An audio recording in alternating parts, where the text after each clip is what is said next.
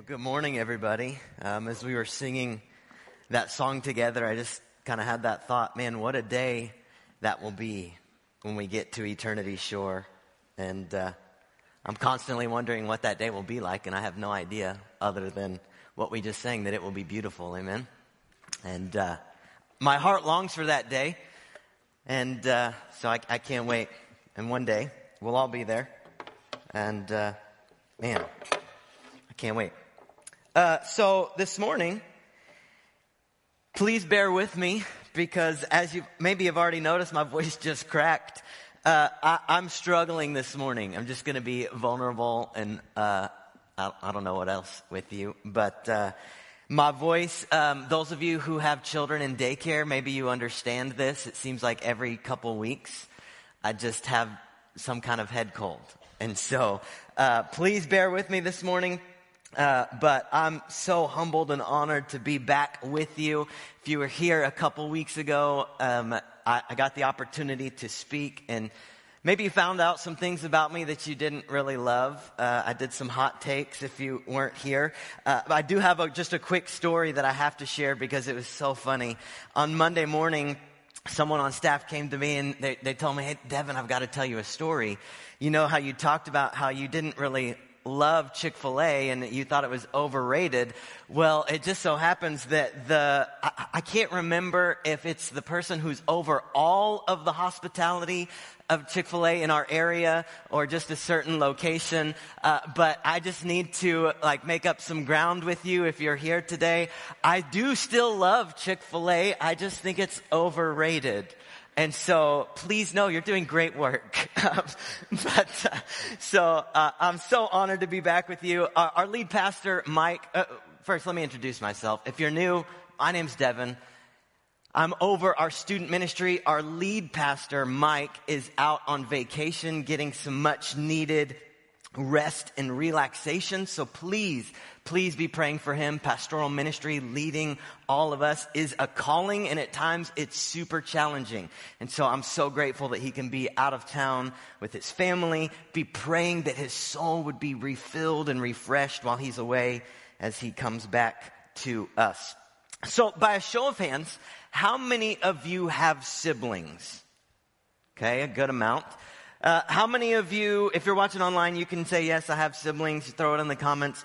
Okay, how many of you are the youngest? Okay, good amount.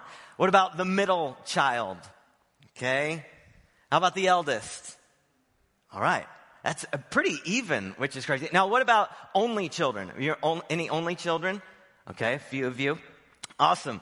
Uh, how many of you felt like you were your parents' favorite? Are you willing to admit that? Okay. A few hands. Yes. Yes. So I am the eldest child. Uh, so I was the favorite, right? All the middle and younger children's groan and uh, anger. I don't know.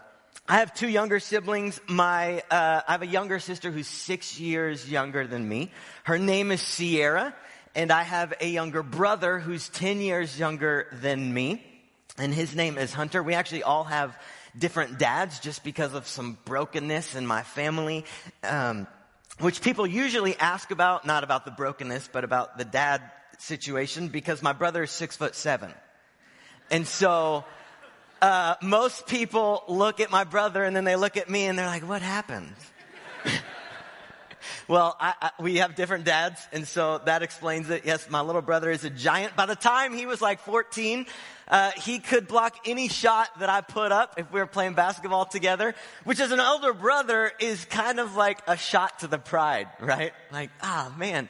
But then I would figure out ways to use like my grown brother strength and, and still beat him the, I don't know if it's the psychological thing of like, oh, he's the older brother. I can't beat him. I don't know. But there were times I would still beat him.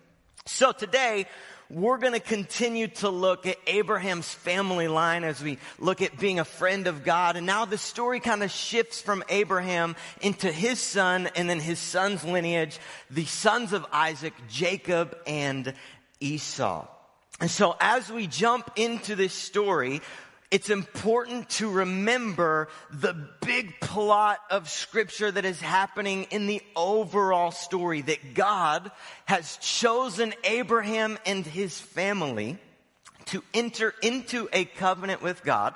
And so let's look back at Genesis chapter 12 verses 2 through 3 to remind us of kind of the biggest picture of scripture. So Genesis 12, 2 through 3. I will make you into a great nation. I will bless you and make you famous and you will then be a blessing to others. I will bless those who bless you and curse those who treat you with contempt.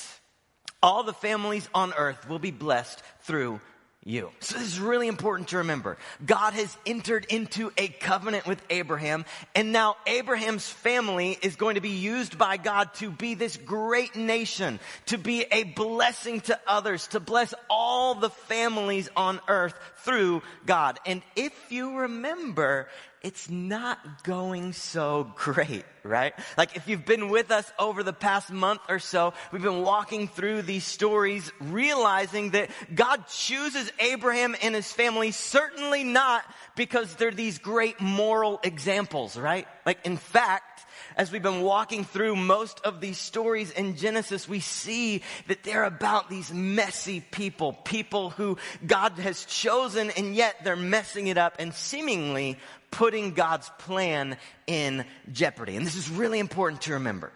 Because the good news for us even still today is that God is committed to His people. God is committed to His humanity despite our flaws and our failures. And the story of scripture, even all the way back to the patriarchs in Genesis, it is filled with all of their flaws and they all should lead us to Jesus. The one man, the one human God in flesh who does what we could never do ourselves. And so keep that in mind as we jump into today's story because the main tension of our passage today revolves around sibling rivalry as we read this, those of you who have a sibling, try and put yourself into this story because I think it will help it come alive. We've all had our sibling rivalries at some point if we have siblings. So, Open up with me to Genesis chapter 25, and we're going to walk through Genesis chapter 25 verses 19 through 34, and we're really just going to stay in this one story. And so you can open up to Genesis 25 and stay there 19 to 34.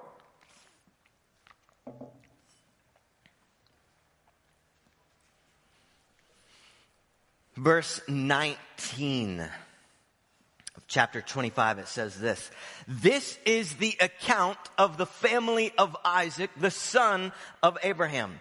When Isaac was 40 years old, he married Rebekah, the daughter of Bethuel, the Aramean from Padan Aram, and the sister of Laban the Aramean. Verse 21. Isaac pleaded with the Lord on behalf of his wife because she was unable to have children. The Lord answered Isaac's prayer and Rebekah became pregnant with twins. So let's stop here for just a second. This should already begin to sound familiar, right? As we've looked at the life of Abraham, the exact same thing was going on with his wife Sarah. They were barren. And it's only one sentence in our story, but it's a really big deal, right? Years and years and years went by. They are waiting for God to provide them a child because this is supposed to be His plan, right? Like they can't exactly be a great nation, this family that's going to be a blessing to all the other nations if their family lineage ends, right? And they wait 20 years for God's blessing to come. I am currently the last male Arredondo in my family. And I remember before my grandpa passed away, he reminded me of this multiple times when I was in college, when I met my wife. Uh, hey, Devin, the family name ends with you. So no pressure, right? But this is kind of what's going on in this story. So let's keep reading. Genesis 25, verses 22 through 26. So the Lord answered Isaac's prayer and Rebekah became pregnant with twins. But the two children struggled with each other in her womb. So she went to ask the Lord about it. Why is this happening to me? She asked. So basically what this means in our context is the children were kind of kicking and rolling around a lot, which in that time, biblical times, it was kind of seen as like maybe a really negative thing. Like, are they going to be healthy? Obviously, they don't have like ultrasounds and all that stuff. My wife and I, we just had our first daughter, Eleanor, seven months ago. And so we were able to go to like these monthly check-ins to make sure everything was going okay, right? Well, they didn't have that. So she went to ask the Lord, like, what's going on here? Is everything okay? Is it healthy? And so, verse 23. And the Lord told her, the sons in your womb will become two nations. From the very beginning, the two nations will be rivals. One nation will be stronger than the other, and your older son will serve your younger son. They will be two rivals. Now, if you are a sibling in here, think about how maybe that prophecy might uh, affect you if you heard something like that. Like you're going to serve your uh, youngest sibling, or vice versa. So. They will be rivals. The eldest will serve the youngest. And back then, and even now, really, this is very countercultural this context, normally, the older child has a little bit more responsibility. They carry a little bit more weight of leadership. They're even given a little bit more financial um, stability. And, and this is a pretty big deal to be the eldest child in this society. So, verse 24. When the time came to give birth, Rebekah discovered that she did indeed have twins. Verse 25. The first one was very red at birth and covered with thick hair like a fur coat. Now, every child is precious in the eyes of the Lord. But this just seems really comical to me. Imagine you have been waiting 20 years and you get a red, super hairy baby. One commentator that I was listening to said this, it's a Wookie. I gotta make up for my Star Wars fans who were here the last time I preached. Verse 26, let's keep going. So then the other twin was born with his hand grasping Esau's heel, so they named him Jacob. Isaac was 60 years old when the twins were born. Okay, so rewind just a little bit because this is really important. Whether or not Jacob is physically grasping uh, the heel of Esau, we don't really know for sure. But what the author is trying to get us to see is this is a common phrase in Hebrew for deception, like power thirsty in deception. And so the biblical author is already painting this picture for us of the rivalry that is happening. That Jacob would not be content until he found out a way to make himself more important by whatever means necessary. I'm gonna come out grabbing the heel of my brother, whatever it takes, even deception, even being a deceiver, which we're gonna get into here in a little bit.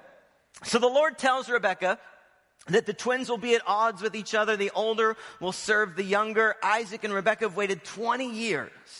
And God provides with a red haired baby and a deceptive, power thirsty baby. Now, why am I explaining this to you? Because it's super important.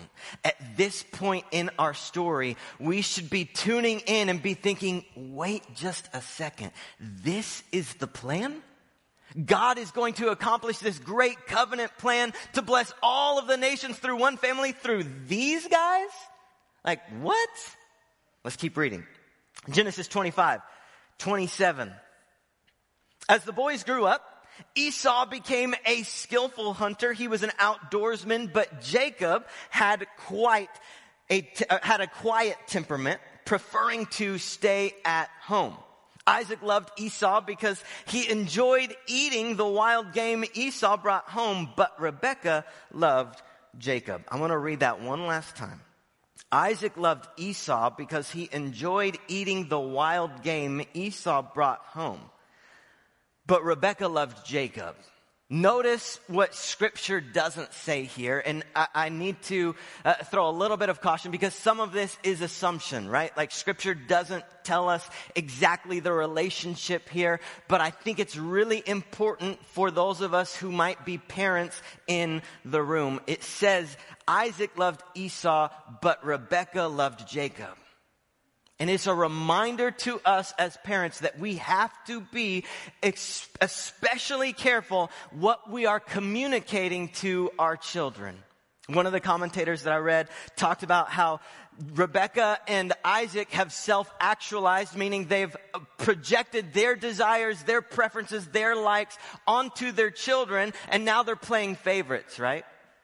And so it's really important for us as parents. We have to be really careful. And now I don't want to shame any parents because oftentimes like this is just a misunderstanding between children, right? Like we say something and they hear it completely differently than what we meant, right? But it's important for us to remember we need to love our children uniquely but not preferentially, okay? And so notice just a little tidbit there, but Rebekah loved Jacob. So as the boys grew up, Esau became a skillful hunter while Jacob was content to stay at home, learning how to cook the food that was caught. Maybe a really good modern story of brothers like this, if you are a Marvel fan like myself, is Thor and Loki. So Thor is like the strong one, right? Like he's got Thor's hammer. He's the man's man favorite of his father out guarding the city, bringing justice wherever he went, usually through war, right? And then there's Loki who's content to be the trickster at home, enjoyed the finer things, was always scheming, right, to try and steal Thor's throne from him and get the power himself. So maybe that helps you, maybe it doesn't. If you're not a Marvel fan, you have no idea what I just talked about. If you are, then maybe you're in the story a little bit better. Verse 29. One day when Jacob was cooking some stew, Esau arrived home from the wilderness exhausted and hungry. Esau said to Jacob, I'm starved. Give me some of that red stew. This is how Esau got his other name, Edom, which means red, also because he was red. 31. All right, Jacob replied, but trade me your rights as the firstborn son. Now, hold on just a second here. We need to understand what's truly at stake here. What are the rights of the firstborn son? Well, in this patriarchal society, the eldest son was entitled to a double share of their father's wealth. So to kind of put this uh, maybe in an easier way to understand, say I had four sons. Three of them would all get an equal amount, right? And then I would double the amount given to the three and then give it to my eldest son, and that would be the birthright. Doesn't sound fair, right? But it seems like a big deal. It's a big deal. And so Jacob is trying to get the birthright from Esau. And so the people listening to this story in scripture, they would have been like, wait, what? Jacob, you sly fox, like, I get it. You're trying to take advantage of a hungry brother, but the birthright? Like, good try, but Esau's never gonna fall for that. Good try, Jacob, but there's no way, right? Well, let's keep reading. Verse 32. Look, I'm dying of starvation, said Esau. What good is my birthright to me now? How many of you have ever struggled with something that we struggle with in my home? We like to refer to it as hunger. Hunger is real, y'all. And this is what is happening right now. Esau is so hangry that he can't see past a bowl of soup. He's so hangry, he's like, nah, I don't want my birthright. I don't need my birthright right now. It's not gonna help me because I'm so hungry. Right? Like, I'm starving. I'm gonna die. And maybe he was. We don't know. But I kind of tend to view it as, you know, it's that like, oh, I'm so hungry I could eat a horse. Like, Esau is exaggerating in this moment, but Jacob sees his opportunity yet again. Verse 33. So Jacob said, but first, you must swear that your birthright is mine. Swear there is like a legally binding contract. So this isn't just like a conversation between two brothers. We need to understand it's way more in depth than that. Jacob at this point is basically, he's like written up the contract. He's like, I need you to sign on the dotted line. So he's like, swear to me that the birthright is mine. So Esau swore an oath. He signed on the dotted line, therefore selling all his rights as the firstborn to his brother Jacob. Then Jacob gave Esau some bread and lentil stew, and Esau ate the meal, got up, and then left. He showed contempt for his rights as the firstborn. And here we have it. In a shocking development, what does Esau do? He swears to Jacob his birthright. I'm sorry, what? You just gave up everything that you were entitled to, all the financial gain, all the leadership responsibility that God wanted to use you for, all of this stuff for a bowl of soup. I'm talking one bowl. Not like an endless bowl from Olive Garden. Just one. And at first, it's really easy to read through this story and think, Esau, what in the world are you doing? What in the heck? How could you give up so much for something so small? But then I look at my life, right? And I realize how often I'm willing to sacrifice the eternal purpose that God has called me to, the eternal purpose that God has planned for me for some fleeting, momentary satisfaction, instant gratification. I think we can all relate to this, right? It's so easy to be critical of Esau. I think we all wrestle with this. At least I do, right? Like, I love instant gratification. You mow the lawn and you can instantly see the work that you've accomplished. You watch 18 episodes of whatever show that you're hooked on and you immediately feel entertained. You touch that black mirror, your device screen, and two days later, whatever you want shows up at your door. Come on, primers, you know what I'm talking about. Or even better, if you're in this area and you're on that Walmart Plus life, it'll show up on the same day. We love instant gratification, right? You know what I'm talking about. We long for it. But oftentimes, I think our longing for this instant gratification can derail an entire process, the entire plan that God eventually has for us.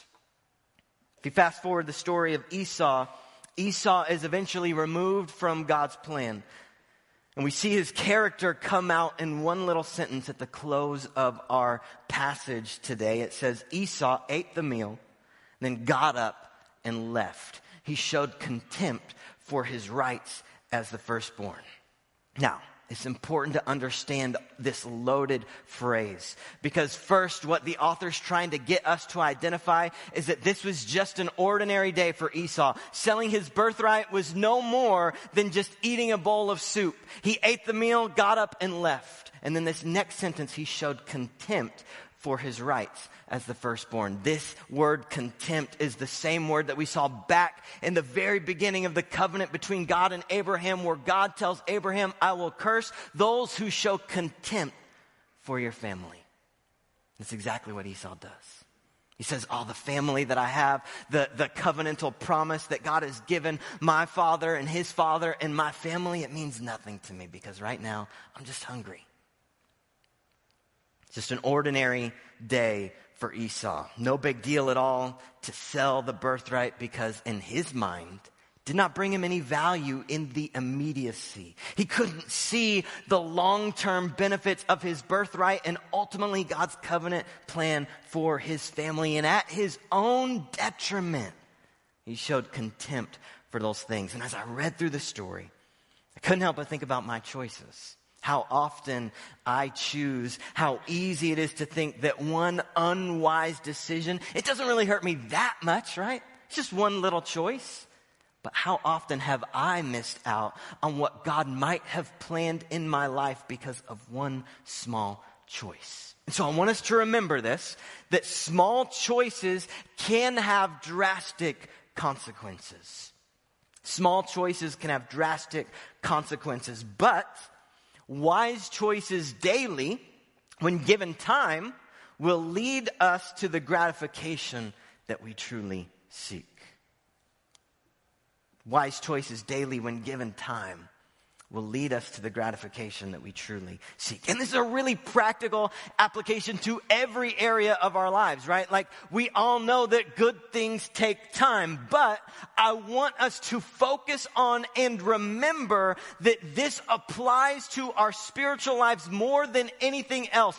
It is essential Don't be disheartened when it feels like you're not growing. Don't be discouraged when it feels like you're stuck in the same spiritual rut. Do not let the enemy convince you that instant gratification is more appealing because he will try over and over and over again. But do not give up the permanent God's plan for the immediate because just like Esau, we need to remind ourselves it's simply one bowl of soup. It's one bowl.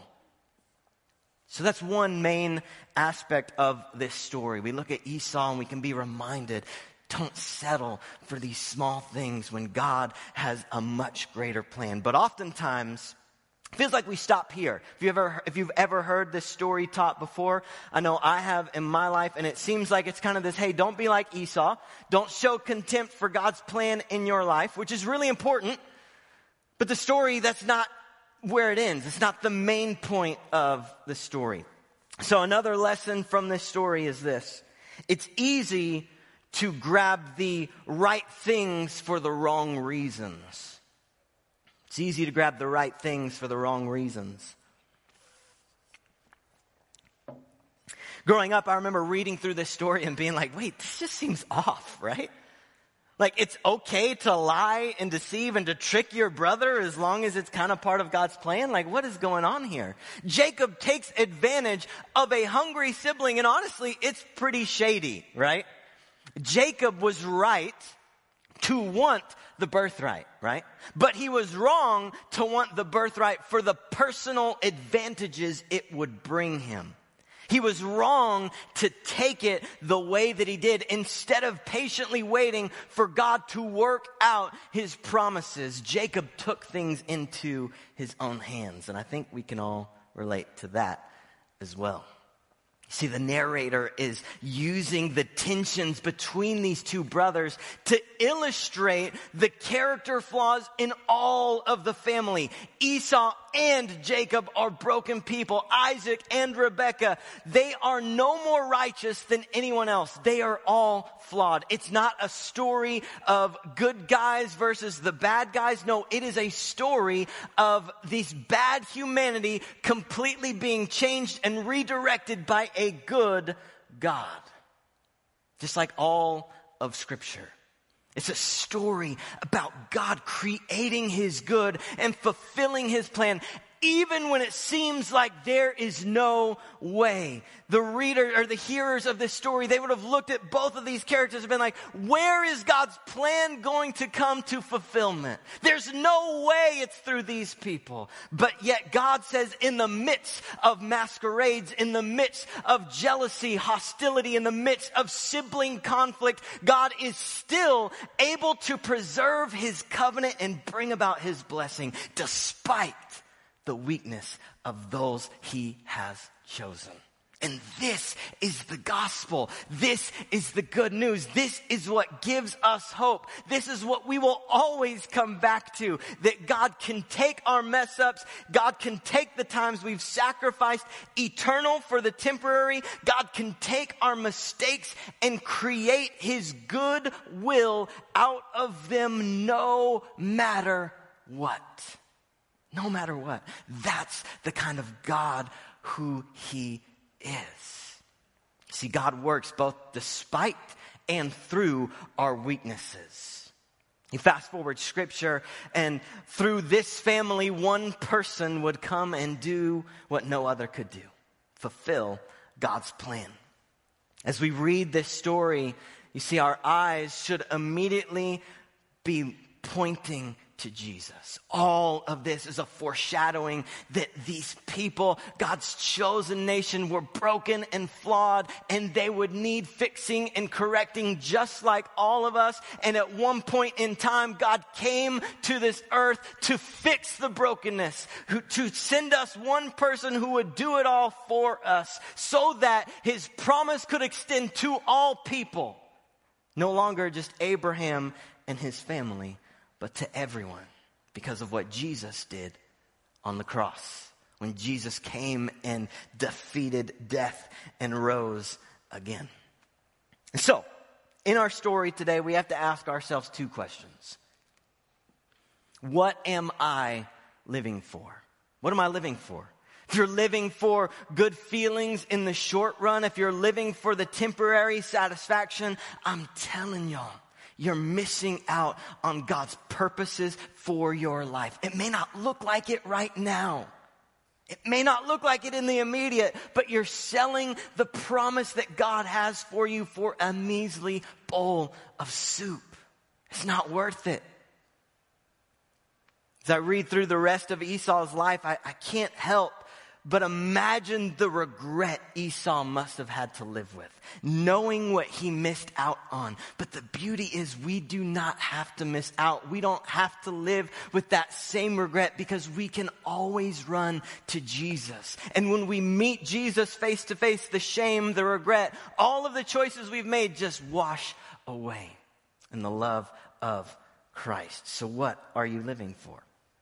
And then for maybe another group here today, maybe like Jacob, are you after the right things for the wrong reasons? Maybe a better way to look at it, a common phrase in the church world is something like this. Do you want the blessing more than the blesser. And here's what I mean by this. Don't misunderstand. Following God's word, choosing to follow after Jesus' plan for our life has wonderful, wonderful benefits. God can give us peace and joy. God can put broken things back together. God can restore all kinds of hurt. He can give you wisdom for raising your children. Really, there's no end to how God's redemption and His Word can be a positive influence and impact on your life when you apply it. But guess what?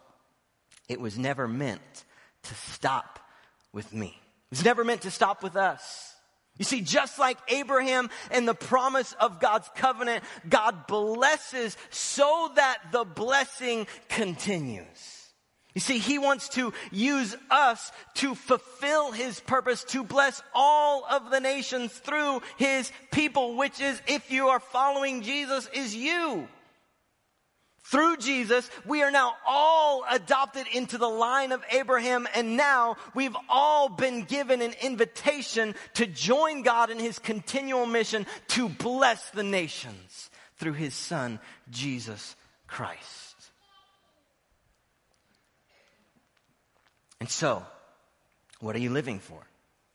Are you living for the right things but for the wrong reasons? Is the blessing stopping with you? Are you willing to partner with God and do whatever it takes to say, man, I want people to know who Jesus is?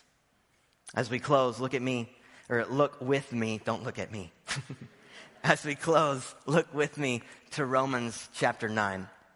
Romans chapter 9, verse 16. And right before this, Paul, the author of Romans, is kind of writing through all of the history of Abraham and Esau and making a theological point, but I just want to focus on verse 16. He closes all of this by saying it does not depend on human desire or effort, but on God's mercy. And as I read through that, isn't that the gospel? It doesn't depend on your will doesn't depend on your ability to follow God's plan. It doesn't depend on the things, the righteous things that you think you've done. It doesn't depend on all of the wrong things that you think you've done that have kept you from God. No, it depends only on God's mercy. Only on God's mercy. And so both of us, no matter which question you need to wrestle with today, are in the same place because it is all God's mercy at work in our lives. It's not our human effort. It's not our human will. It's what Jesus came to do for us. So as we close today, as we sing our last song, whatever you're wrestling with today, would you stop, spend some time and thank God for his mercy for us. And if you've never received that mercy before, it's super simple. It's just a matter of saying, hey, hey Lord, I'm kind of like Esau. I've messed up some things in my life. And I need you to come fix them. Show me your mercy. I want to receive that today. It's that easy. If that's you, I would love for you to pray that and invite the Lord to come and fix things. And then if you've already chosen to follow Jesus, It's reminding ourselves we're no better than anyone else. But we want to be filled with the mercy of God so that we can share with all of those around us how good and faithful our Lord is. Would you pray with me? Jesus, we're grateful that it's not anything that we do, it's all you. God, as we look at the lives of Jacob and Esau, in the middle of their mess, in the middle of the rivalry, in the middle of tough parenting, in the middle of all of it, God, you're there, slowly painting a picture of your redemption. Not by anything that Jacob would do, not by anything Esau would do, not by anything Isaac or Rebekah or Sarah or Abraham would do, but all because of your faithfulness. God, we give you so much praise for that, Lord. We're going to mess things up. But would you remind us when we do of your mercy? And may we run quickly back to you. In Jesus' name we pray. Amen.